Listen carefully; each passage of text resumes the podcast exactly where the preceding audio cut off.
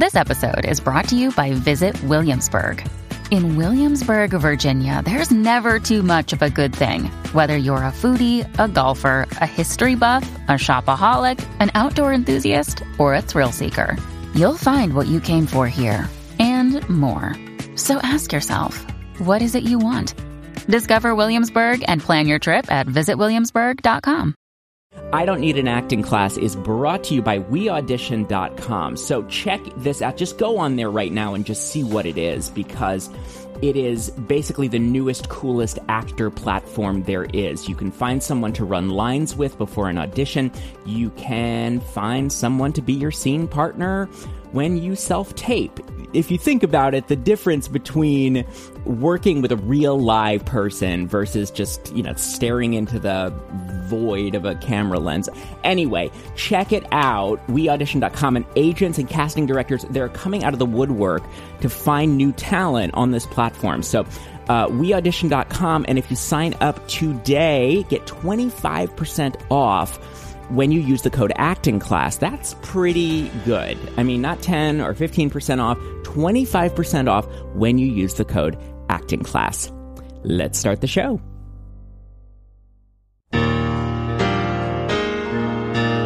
Welcome to i don't need an acting class with milton justice.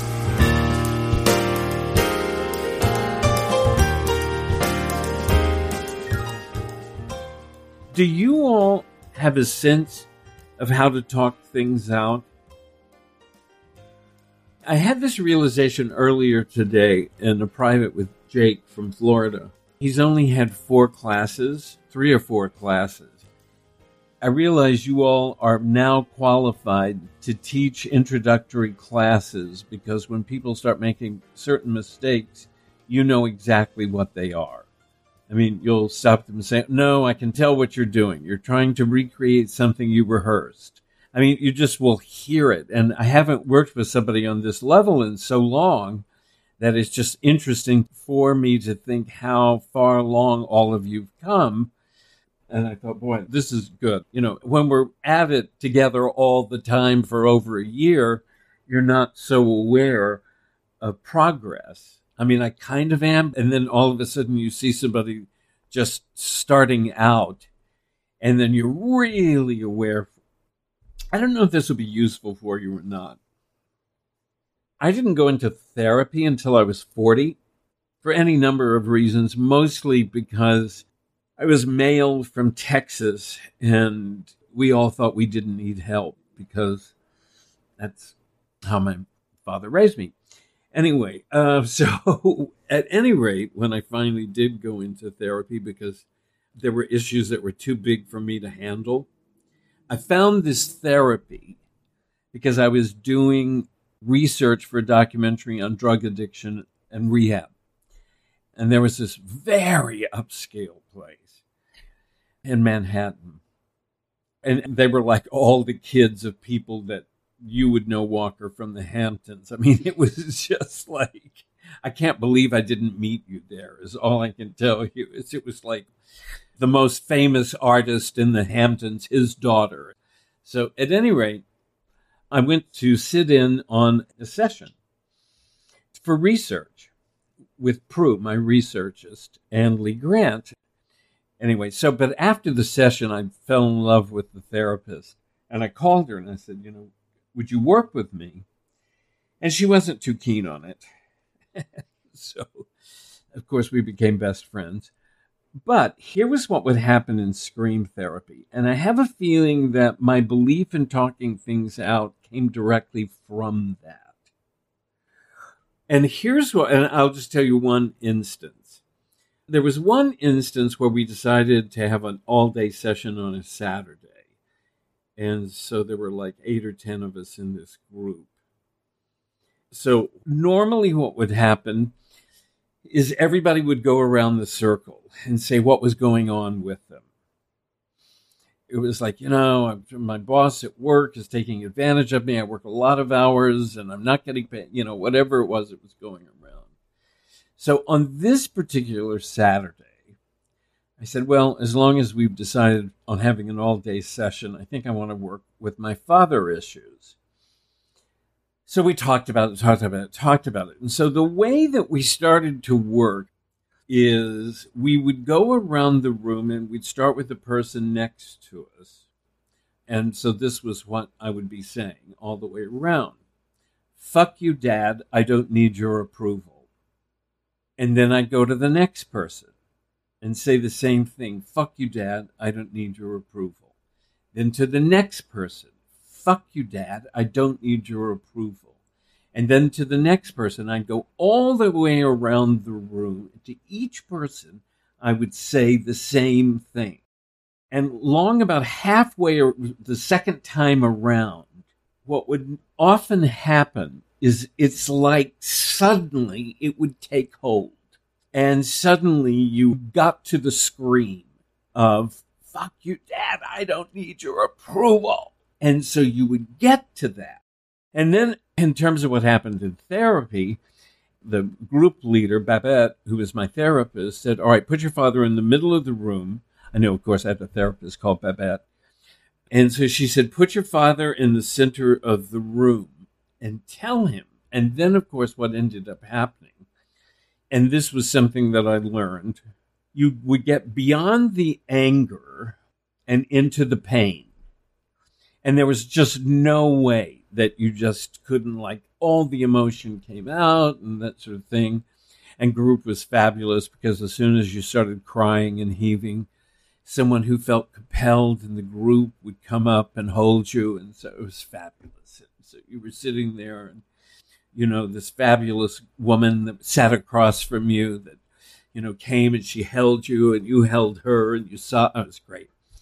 I really miss scream therapy. It was just the best, just the best. But what I realized was, and I think one of the reasons that I became so convinced about talking out things is because getting it out is so useful. uh, there was a kid that I eventually uh, hired as my assistant from the therapy center, which was called Ariba Gazriel. And I was doing a movie at the time with Marlo Thomas, who was the most unpleasant person I've ever worked with in my entire life, ever. No one is more unpleasant than Marlo. And anytime you would meet somebody who had also worked with Marlo, you would eventually try to outdo each other with stories about what a horror she was. Anyway, William said he was he said he was he said I was walking down the hall and I, I he said I heard you in the group room and all I could hear was "fuck you, Marlo." And he said, I fully expected that to walk down one day and hear you going, fuck you, Dustin. And he said it was just the most pretentious thing you could ever hear was me in the group room screaming, fuck you, Marlo.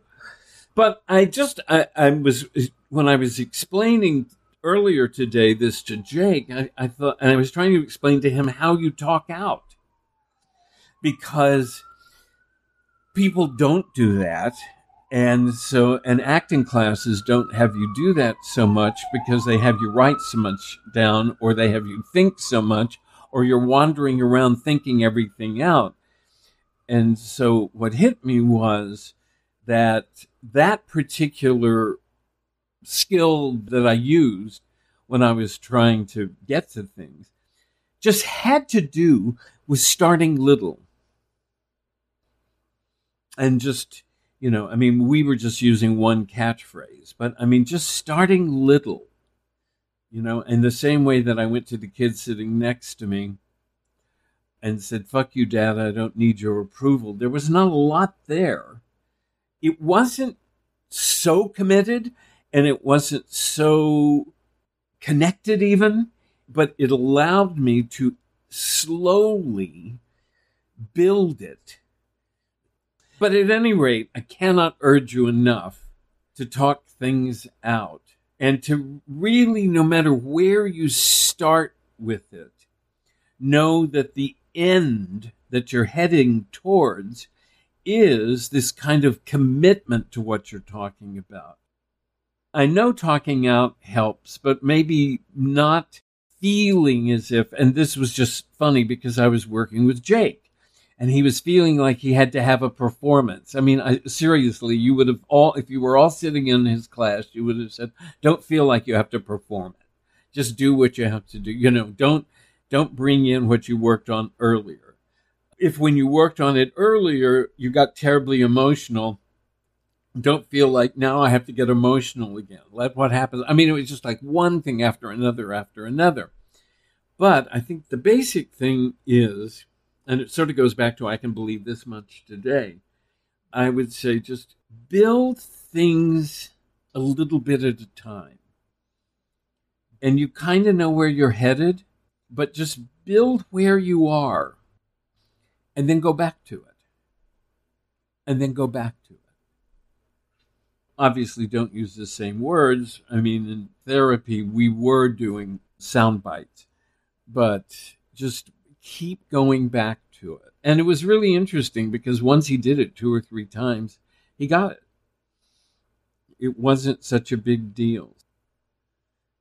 I can see how talking it out as opposed to thinking it through or writing it down is really helpful because as actors, you're embodying it, the understanding, and it's coming out and expressed through your mouth the way a lot of what acting is is done, you know, through being able to say things. Merely thinking about it, it's really easy for our minds to kind of jump around and have disconnected thoughts. But when it comes out of your mouth, you have to really start making sense of it. That's a really good point that I hadn't thought of in a while. That when you're thinking things out, you really do jump around. I mean, I have a feeling in really brilliant acting, the fact that somebody jumps around is usable. But when you're working, the fact that you jump around makes your focus not clear. That's a very good point, Erica. The talking out, in a sense, forces you to focus more clearly than just letting your brain ramble on. Yeah, I, I, I just think it really does. It, it's like when you tell a lie. It really is. If you tell it, you start to commit with it, and, and the more times you tell it, the more committed you get to it. For those of you who've never lied, that's what happens. So, and that's that's important. That's an important part of acting. Is that you begin to believe it. Don't feel like you have to perform it Take it a little bit at a time. And then build on that. And, and then see where that takes you.